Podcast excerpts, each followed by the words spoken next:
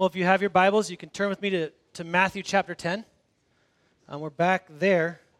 Uh, a lot of you maybe know this about me or don't know this about me, but you will know about it. Know it about me now. Um, I used to be in sales, and I remember uh, this is before I came to work in pastor. And no, I don't go around and go, "Now I sell Jesus." No, I don't do that. Um, but um, I used to be in sales, and I remember I went from from one company to another company doing totally different um, things, and I, I knew absolutely nothing about what I was selling. Like I was, it was really bad, and the the, the guy kind of took a risk on me and thought, okay, well, he did well in this environment. I think he'll do well here, and and so I spent some time there, and I remember my boss sitting me down like I don't know a week later. This is not great management skills, but he sits me down afterwards. Like, wow, Bren.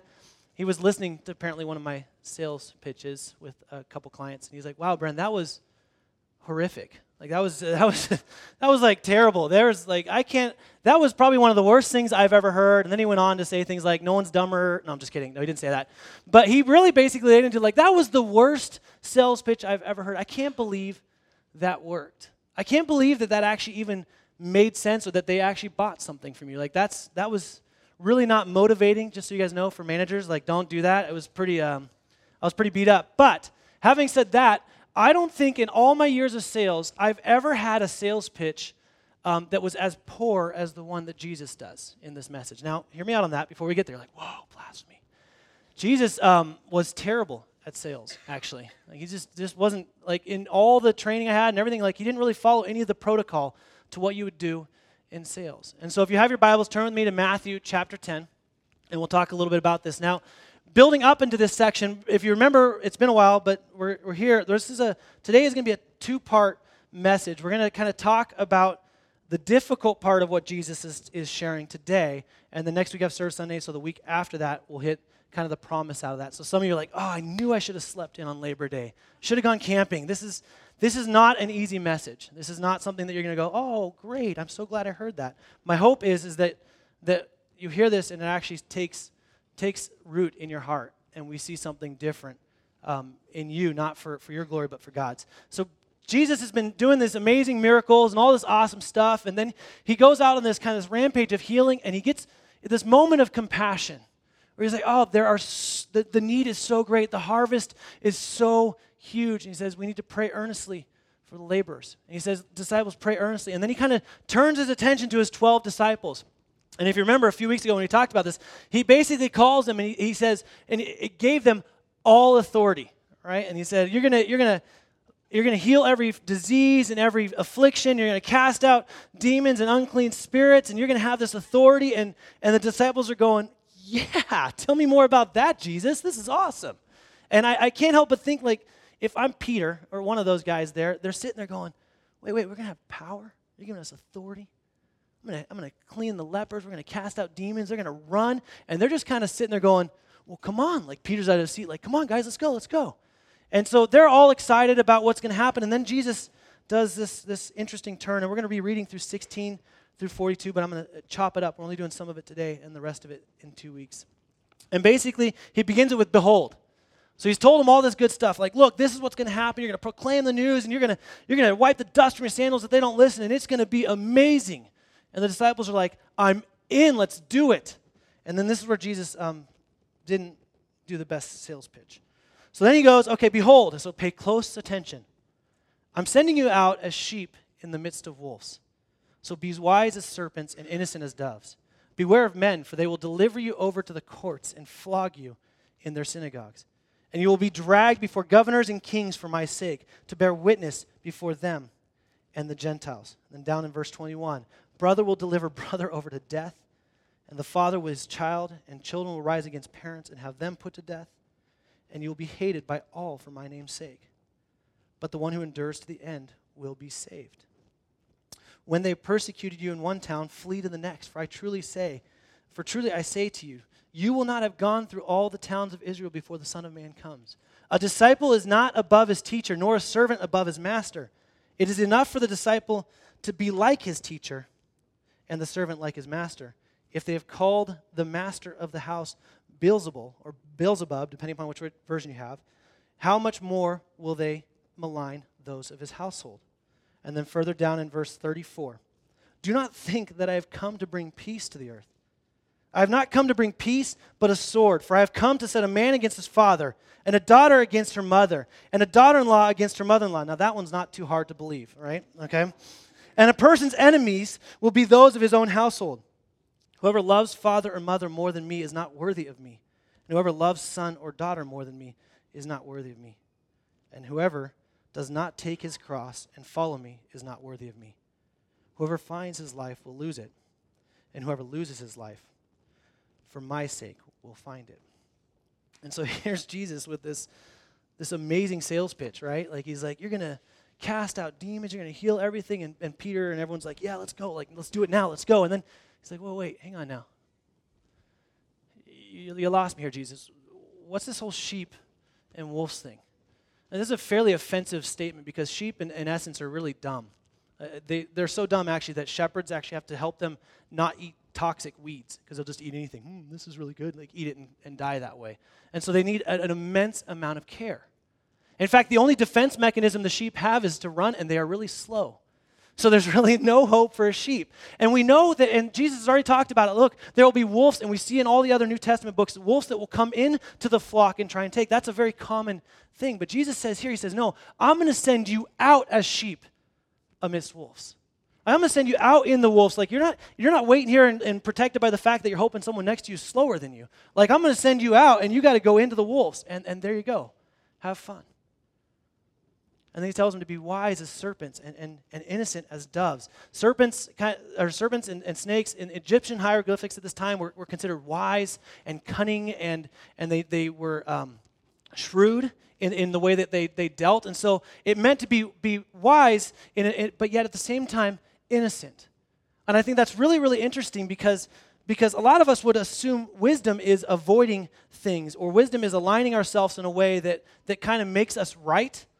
But a lot of times we sacrifice innocence for wisdom. We sacrifice being innocent before God for us looking or seeming wise, which is usually arrogance or pride. And so he says, Look, I'm sending you out as sheep amongst wolves or amidst wolves, and you're going to be in the wolves and have fun, but be wise now, but also be innocent. And so if I'm those disciples sitting there, I'm kind of th- rethinking this whole thing all over again. Like, oh man, Jesus has done some pretty cool stuff. But wait, sheep, sheep amidst wolves? That doesn't like I don't I don't what do, what do we do? And then he goes on and he says, "Look, you're going to be flogged. You're going to be beaten." And that was just you know, flogged is isn't like a um, a slap on the wrist. It was a very very painful thing. And what's intriguing about this is Jesus is kind of, in a way, prophesying. He says, You're going to be, you're going to be taken before, before governors and kings, which is basically saying, The message that I'm giving you is a big enough deal that it's going to take, uh, it's going to bring the awareness of the kings and the governors of this time. This message is a big enough deal that you're going to be seen and noticed by the high up powers. And they're not going to understand this, and they're going to flog you, and they're going to beat you, and they're going to put you in front of courts. And brothers will, will turn on their fathers again, I, I like I really struggle with this text because my assumption is most of us in this room haven't really been sold on this gospel. Most of us believe when it comes to Jesus, we've been told, like, oh, you know, life will be better. And we get this kind of fluffy bunnies, you know, cotton candy, like happy, happy feeling about following Jesus. Now, don't get me wrong, there's peace in following Jesus. But but most of us in this room, at one point or another, whether we were young or old, has been this, oh, let's just accept Jesus and life will be better. And, and you know how I, I know that? And this is, this is going to come across harsh. I said this earlier because I was trying to be hip and it totally failed, but it's the sorry, not sorry thing that people hashtag. I don't even know what that means, but, but that's what I'm saying to you right now, okay? I'm sorry, but I'm not really sorry. The, the point is this, is that you know how you know you've been sold a, a false, tainted gospel? is because when life gets hard for you, the first thing you do is run from God. I'm here to say that. Like the, when, when things get difficult, like, wait, ah, this isn't what I signed up for. Whoa, whoa, whoa. I, I thought when I followed Jesus, life got easier and, and I would have all these other things. Jesus was pretty clear here. I don't see much easy things here. But a lot of you have believed the gospel message is something that just makes you feel better about yourself and has no actual ramifications, no result or no life change that happens in this world. It's just some future distance insurance that you have when you go to heaven. And so we have this, we have this, the gospel is just, is just something easy. And so when life gets hard, when it's difficult, and you feel like the walls are surrounding in you, the first thing you do, and it's okay to question God, but the first thing instead of questioning is you turn your back from God. Like, ah, you know what? Forget it. Or let's let's change this. Let's make this heart a little bit different. You're in a relationship, right? And you, you're, you aren't married yet, and you're like, oh, it's just so hard to be pure. So the first thing you do is, is you say, oh, well, it's too hard. It's too hard to, to not be drunk at this party, to not go to this party, so I'm just going to give in. And so even our switching, even our running from the gospel, isn't even in the fact of persecution. I mean, let's be honest. This may be offensive. Our Christian walk in America is not that hard. In fact, Jordan and I joked about, hey, today we should just not put chairs out and make everyone sit on the floor so they could have a little bit more uncomfort. And I was like, no, it's probably better to leave the chairs out because that's just as uncomfortable, right? Like, we're going to make you guys uncomfortable so that you can see the fact that the gospel is difficult. But then I realized that that really has nothing to do with the gospel either. Yours and my comfort is never really the point. And it's not that this is some message where we're supposed to run into to martyrdom and like, ah, oh, I'm going to beat myself and be whole, like hate life and everything. Because he tells us even literally, look, you're going to have to flee some situations. You're going to have to run. So it's not just for the sake of being hard that we run into being hard. But Jesus has this message. He says they're going to beat you and they're going to present you before kings and governors. There's this unique promise in there. It says when they're, when they're in there, and we're going to talk about this in a couple weeks, so we'll leave you hanging on that. But there's a unique promise where he says, Don't worry, I will speak for you. But see, here's the problem is if we run to that promise, I think we forget the fact that he's already promised the fact that life is going to be hard and it's going to be difficult. It's going to be hard. In fact, he comes, and I think even, you know, at this point he's saying, look, I did not, do not think I came to bring peace to the earth, but I have, I have come to, but with a sword. And that to me, like, I think every single Jew at that point is like, yeah, that's what we're talking about. Let's, let's crush Rome.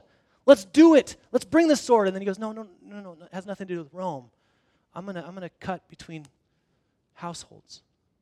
I'm going to I'm going to put a brother and a sister against each other, a father and a mother. Gonna, I'm, there's going to be a cutting. And what it is, is it's not, it's not his desire to destroy families. It's his recognition that the gospel, the message itself, will divide.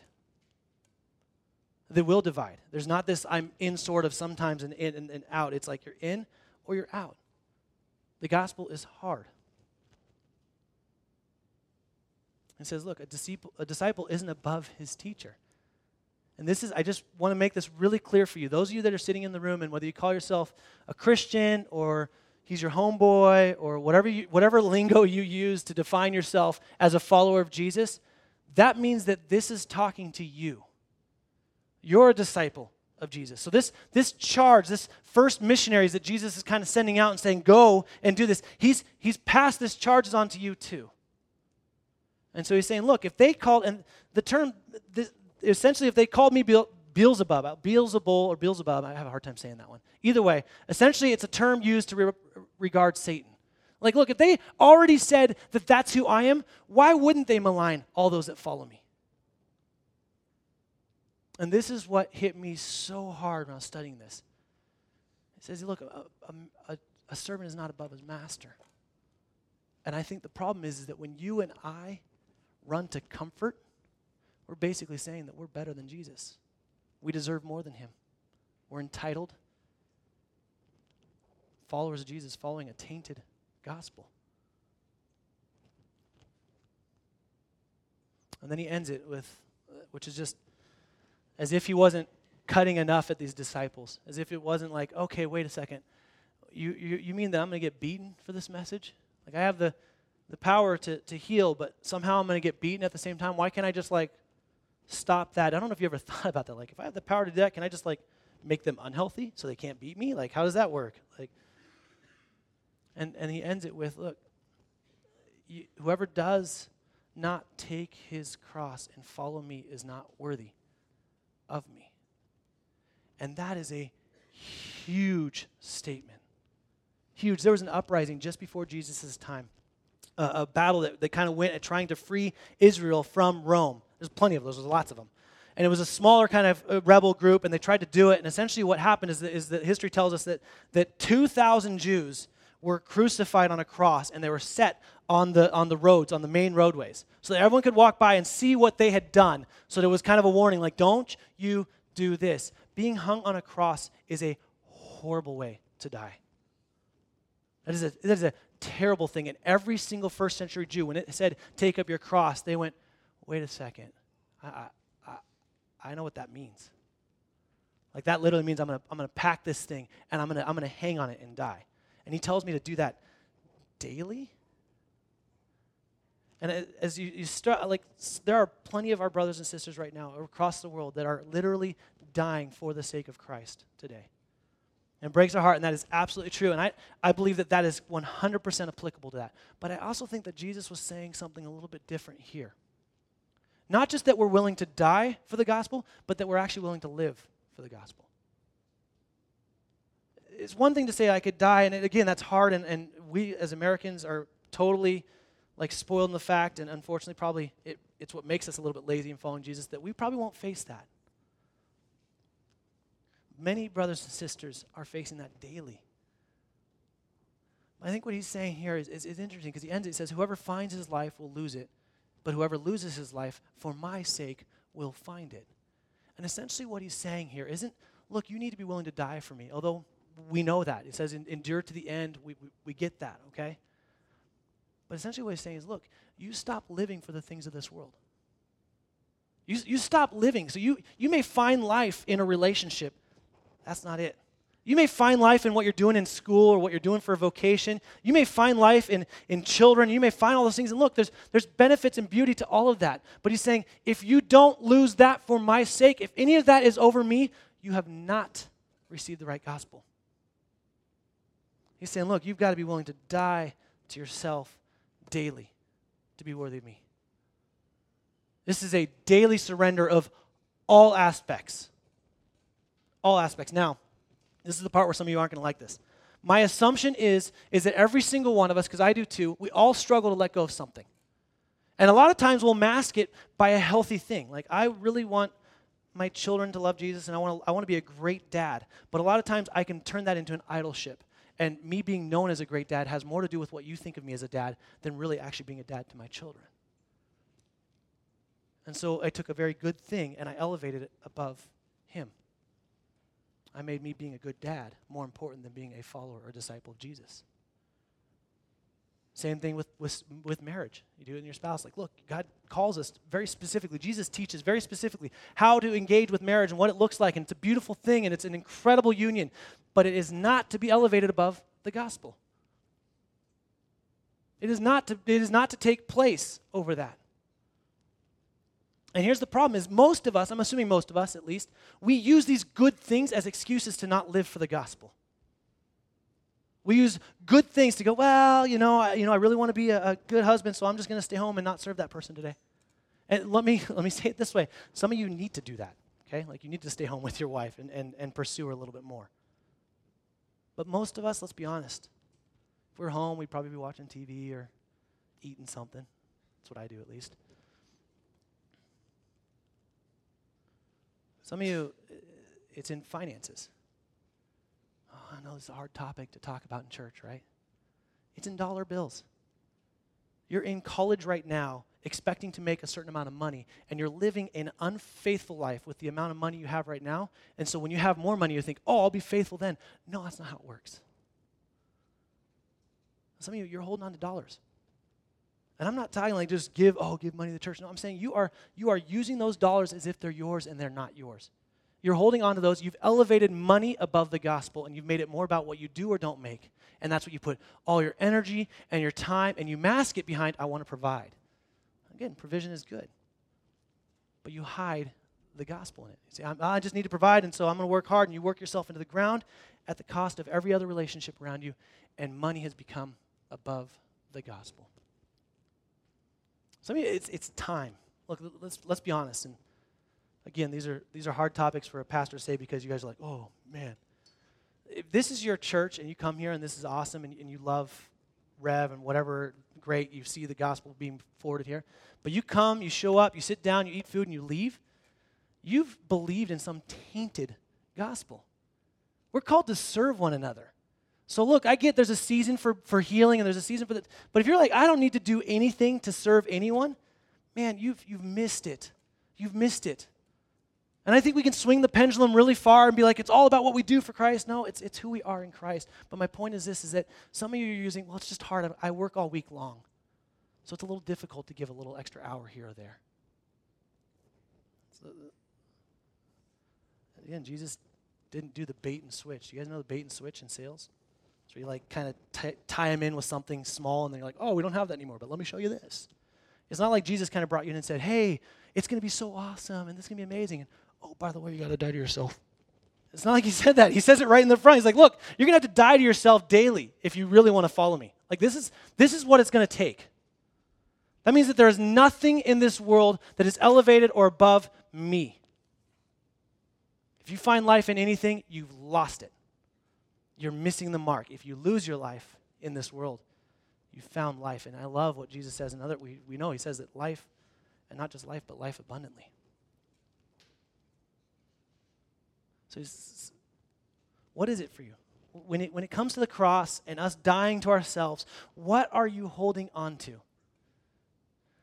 Maybe it's relationships. Some of you are, are single college students. A lot of you are single college students. You're like, man, I just want to be married. Believe me, marriage is awesome. It's really hard. Okay? Like, it's really hard. And, and God is a loving father, and if it's a desire of your heart to be married, then you know what? Maybe it'll happen, maybe it won't. But, but, but you've placed that relationship higher than your relationship with Christ. Maybe some of you you're using you're using dissension or bitterness or anger as an excuse. You're trying to find scripture that lines up your thinking with it being okay to be bitter at someone. There's not one. Just just so you know. And you're using this bitterness and you're saying, I don't, you know, I know what Jesus says, I know what the gospel says, but I do not like that person. Therefore, I can hate them because they're different or because I don't like the way they do this or because they hurt me. And you're justifying sin. That's a tainted, messed up gospel.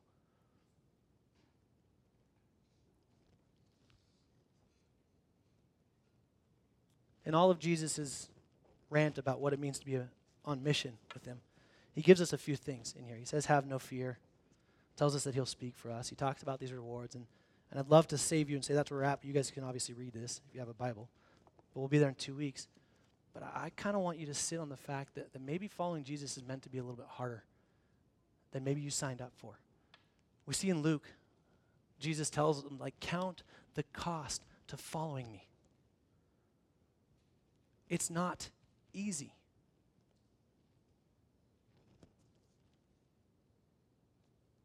So, what is it for you? What are you struggling to let go of? Like Jesus didn't sell you something fossil. In fact, this is here's the thing. This is what I love about it. Jesus never really sold anything. He wasn't really intentionally selling anything. In fact, it's not our job to sell Jesus. It's not our job to like try and let's let's smooth the road out as much as possible so that they can see who Jesus is. Now, don't get me wrong. I think there's benefit to being evangel- evangelical and doing all these things and, and loving people and serving them and doing that. But but it's Jesus that opens the heart of these people. It's God that does the work. It's not it's not like I need to get you to a spot to believe that oh trust me. It's, it's not as bad as it seems. Like it, there's, it's better. Like it's better. And I, we want to sell it as if it's better. And he's saying, look, Jesus didn't at one point here go, well, now I know I said all this, but but hey, it's okay, guys. I'll, I'll, there'll be easier roads ahead. He never says that. He says, take the narrow road, the hard road, the rough road. Wide road is it leads to destruction. It's not we don't we don't have to sell Jesus. I don't have to get up there and, and tell everyone about how awesome Jesus is and make him look differently because he's not shaken by my view of him. But the flip side is I don't get to stand up and be a jerk. Some of you are like, yes, I can be a jerk finally and tell people about. No, that's not how it works. That's not innocent. It is our job to let the gospel saturate us in a way that we die to every aspect of ourselves. We die to everything. That means that nothing is above Christ. Nothing. And then we just love and serve. And the best part is is that although we can love someone like crazy, it doesn't change the promise that life will be hard. So, so what is it for you? My assumption is some of you in here have been coming to church for a long time. You had some emotional connection, or you came to Christ at a young age, or you've just been kind of in and around church, and it's been really easy. I mean, life has been really easy. Maybe you're like, well, wait, should it be harder? And do I need to make things harder? Well, maybe in some ways, or may- maybe not. This isn't some like, oh, chase out the trouble and, you know, go play in traffic and see what happens. Like, no, that's not what we're, we're, saying here. But my assumption is that the more majority or more of you, your life has been easy because you've been chasing easy. Your life has been easy because you're afraid of letting the gospel saturate all aspects of it.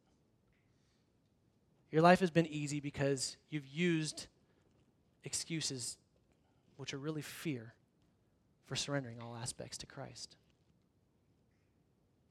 In fact, when it comes to serving someone, you're like, oh, you know, I want to, but I need to be a good student, so I'm going to go ahead and do some more homework. Come on. I mean, you can do homework all the time, right? Like, there's, there's lot, you, you give up on homework for a lot of other reasons. I mean, just being honest, right? Netflix is the ruiner of all. No.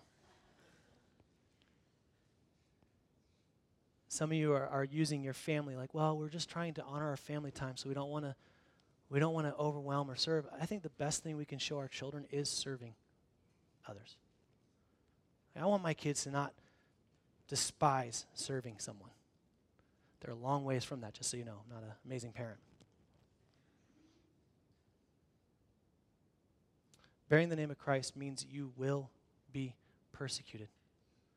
Our persecution is not going to feel like the persecution of our brothers and sisters around the world. I get that. But some of us, you know what's sad? We won't even we won't even stomach the persecution of a relationship being let go because we won't go spot physically with them. We have brothers and sisters that are having to be persecuted for life. Some of us, we won't even stomach the persecution that may come from not being cool enough because we didn't go drink enough with them. We, these silly little things that we may get persecuted for. And we run from it. So this begs the question are you living for Christ or not? He uses the sword analogy, and I love the sword. And then we're going to end. We're going we're to sing some music, worship in a second. But I love that he uses the sword because essentially a sword cuts, right? Like there's not, like if anyone doesn't get that, it's a really dull sword that you've played with your whole life. But a sword cuts, and, it, it lays out basically two halves. And it's not like you can sit on the tip of the sword all day long and dance on it. Like you're either on this side or that side. And what Jesus is saying essentially is look, following me is here, and here's what you can expect. Here's what's going to happen. And if it's better than that, or if things aren't as hard, great. But either way, your life is still to be dead in this world and alive in me. As the other side is look, you can, you can say you love me, you can say you follow me all you want until you're blue in the face, but if your life isn't there, let, me, let, me, let me read his words again. Whoever does not take up his cross and follow me is not worthy of me. Whoever finds his life will lose it, and whoever loses his life for my sake will find it. Now, my assumption is some of you in here are maybe going to feel a little bit guilty or shameful. I want to just be really clear God is not a God of guilt or shame. He doesn't shame you into falling forward. Now, if you are a follower of Jesus, I do believe that his spirit convicts us. And so some of you right now, you're getting pretty hard and convicted. Now, the enemy would love to whisper and say, You're not worthy, you can't do anything. That's a lie. Jesus' grace is sufficient for you, no matter what you've messed up, no matter how far you've been off. But the Holy Spirit, He's, he's stirring in you. He's saying, Look, let go of this. And, and in you, there's fear, but if I let go of this, what will happen to here? And if I do this, what will happen? And everything will come unraveling. Look, He's a good God. He's not out of control, no matter how much chaos is in your life. Look, if you got sat down and said, okay, in the next week, you're going to get flogged, you're going to get your, your whole family's going to just go in disarray, and um, oh, by the way, you're going to have to die to yourself, and you're going to have to speak in front of governors and kings. Like, if that was your week, I, I would be willing to bet you go, oh, okay, it's a little bit harder than I was expecting. But that's not, that's not the case for us. Like, you're not getting flogged. A lot of times you're not even really speaking up because you're afraid at work of what your coworkers might think of you. And you're masking it behind, I will just show them Christ, but I'll never say anything about it. And look, there's a time for that. I get that. But it's not like just loving someone intuitively, they're going to go, wow, Jesus Christ died for me on the cross. It was perfect life and everything was great. I can't believe it. Let's go to Greek. Maybe, maybe I can't. I guess God could do it. But my point is this, is that you guys, it's meant to be hard. If we could just start over, go back to when you first started following Christ. I was looking at my, my youngest daughter, Priscilla, this last week, and she was just sitting there smiling at me on the table, on the changing table. And I realized, I looked at her, I was like, she doesn't really have any regrets yet. Like, it's not like she regrets, like, oh, I wish I would have pooped out more. Or, you know, or, oh, I, you know, I wish I would have ate more. Because if she just wants to eat more, she'll eat more, right? Like, there's not any regrets. And when I, st- I started thinking about, like, regrets in my life, thinking, okay, there were so many instances where I was in, in relationship or close contact with people, and I had an opportunity to share the gospel. I had an opportunity to be the salt or the light of Christ in their life, and I missed it. I didn't do it. And you know why? Almost all of it was laziness or fear. Almost all of it was that. I was lazy, eh, I'll do it another time. Or I was afraid of what they may think about me. And here's, here's the thing it's not like God says, Well, Brent, I tried with you. Sorry, you're done. Like His grace is sufficient, and He will still give me plenty of opportunities. But the same is for you. See, right now, you guys are living a life either cut for the gospel or not. There's not a middle ground.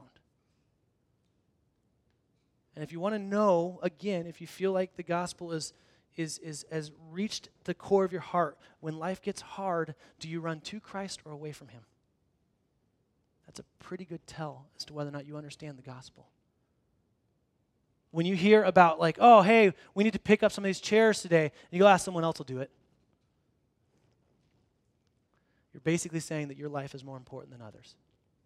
It's harsh, I know. You may have a very good reason to do it, and you don't have to, I don't need 30 excuses on why you're not helping tear down today, guys. Don't do that, please. But the point is this, is that the gospel is meant to be hard. Life is hard. And we continually use small and little things in our lives to point to the gospel or not. So in relationships, in alcohol, in money, in serving, all those things point to the fact of what we truly believe about this gospel or not. Not any, any one of themselves does not define who you are in Christ. That is defined and established in what he did for you on the cross. But because of that, we can now live for him. So as we the band's gonna come up, we're gonna we're gonna worship. I wanted to do, I challenged the first service this way. I, I think a lot of times we can hear this and you can kind of fit in a million different schools of thought, like, oh man, that was a poor delivery, or he's just being a jerk, or yeah, I need to I need to do more. Or we can kind of we can kind of run to a million different areas of whatever God's doing in your hearts right now. I just I just want to push on you. If you're feeling like convicted about something, there's like and I used I used four examples: money, serving, and relationships, and I can't remember the fourth one right now. Right? So if I use those examples, that's what you're feeling like. Okay, maybe God's doing that, but there's probably something else too. And maybe you're feeling convicted by it. And my, my encouragement, my challenge to you would be this is that you wouldn't just run from it. That you wouldn't just go, oh, you know what, I'll deal with that next week or when I graduate or when I'm married or when the kids are older, when, when the season of life is a little bit slower. That you would just press into it. And I mean press hard. And not just, not just let yourself go, I'm okay with kind of sort of loving God. But like, no, I, he, he loved me so much that I am now about living my life for his love and the love of others. Jesus, I wish, I wish Jesus would have said something different when it comes to dying to yourself. I really do. But Jesus, again, he wasn't about selling himself. He didn't need to sell what he was doing. He already knew what he was doing. He knew the value in it, he knew what it meant, and he knew what it meant for every single one of us. He knew what it meant for you and your life. In fact, Ephesians tells us that he created you for the good works that you can do now through him. So this isn't your life is not some shock or, or like a mess up. And you may have maybe if you spent so much time right now, you're sitting here going, I spent so much time selfishly living. Well, good news is God's grace is sufficient for you. His grace is sufficient. He says, Okay, I'll take you right now where you're at, and I'll make you more like my son, Jesus Christ, every day until you die. Some of you, I, again, I'm going to, like, you guys, you've been burned, hurt, or you have a big laundry list of excuses on why not to fully surrender to Jesus in your life. And when I say fully, I mean you've been, maybe you've been claiming Jesus. Oh, yeah, I'm a follower of Jesus, but I just don't like the church. You know, Jesus was in love with the church. I mean, in love. And I'm not talking Rev 22, I'm talking Big C Church, his church. Get involved. Get plugged in, start serving one another. Let the vulnerability and the messiness that comes from rubbing shoulders with someone else actually sanctify you and make you more like Christ. Some of you, you're using this laundry list of excuses of, I don't need to be financially savvy because I only make a few hundred bucks a month. Well, half the world lives on less than that a day, a month, or whatever it is. The statistics are ridiculous. Stop giving excuses to not live for the gospel. So we're going to worship and we're going to sing a song. I'm going to I'm going to challenge you.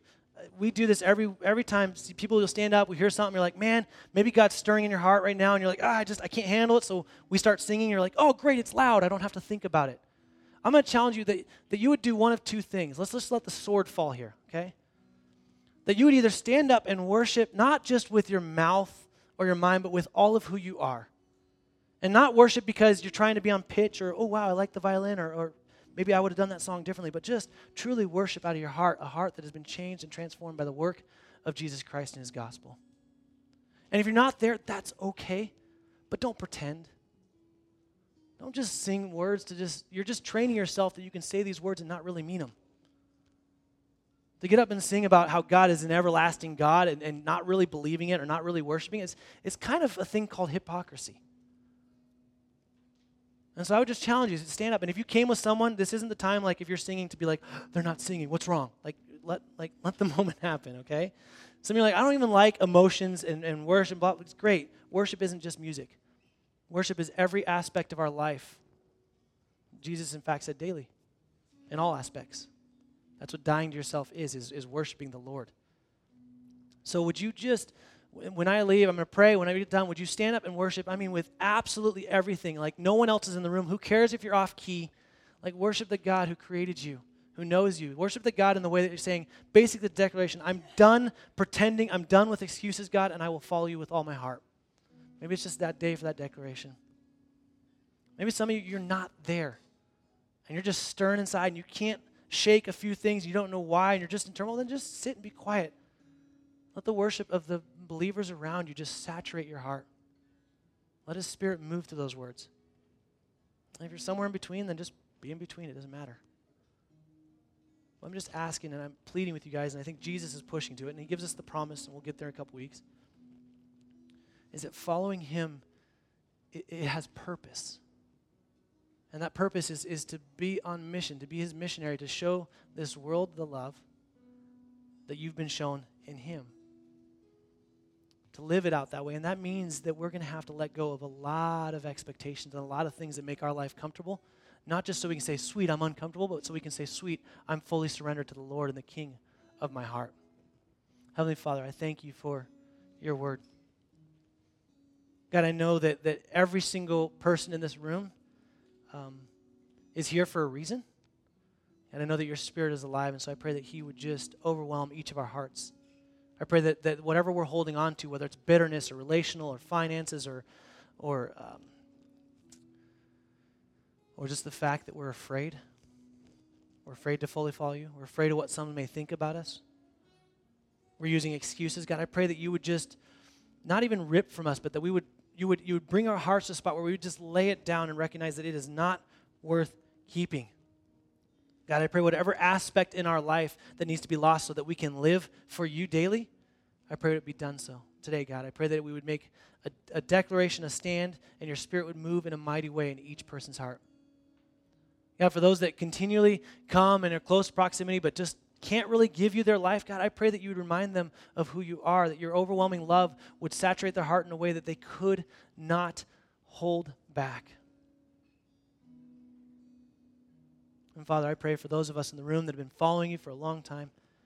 I pray we may we never, ever, ever tire of your love or loving others. Father, I pray that your Spirit would strengthen us daily to be more and more like your Son, Jesus Christ. And it's in his name we pray. Amen.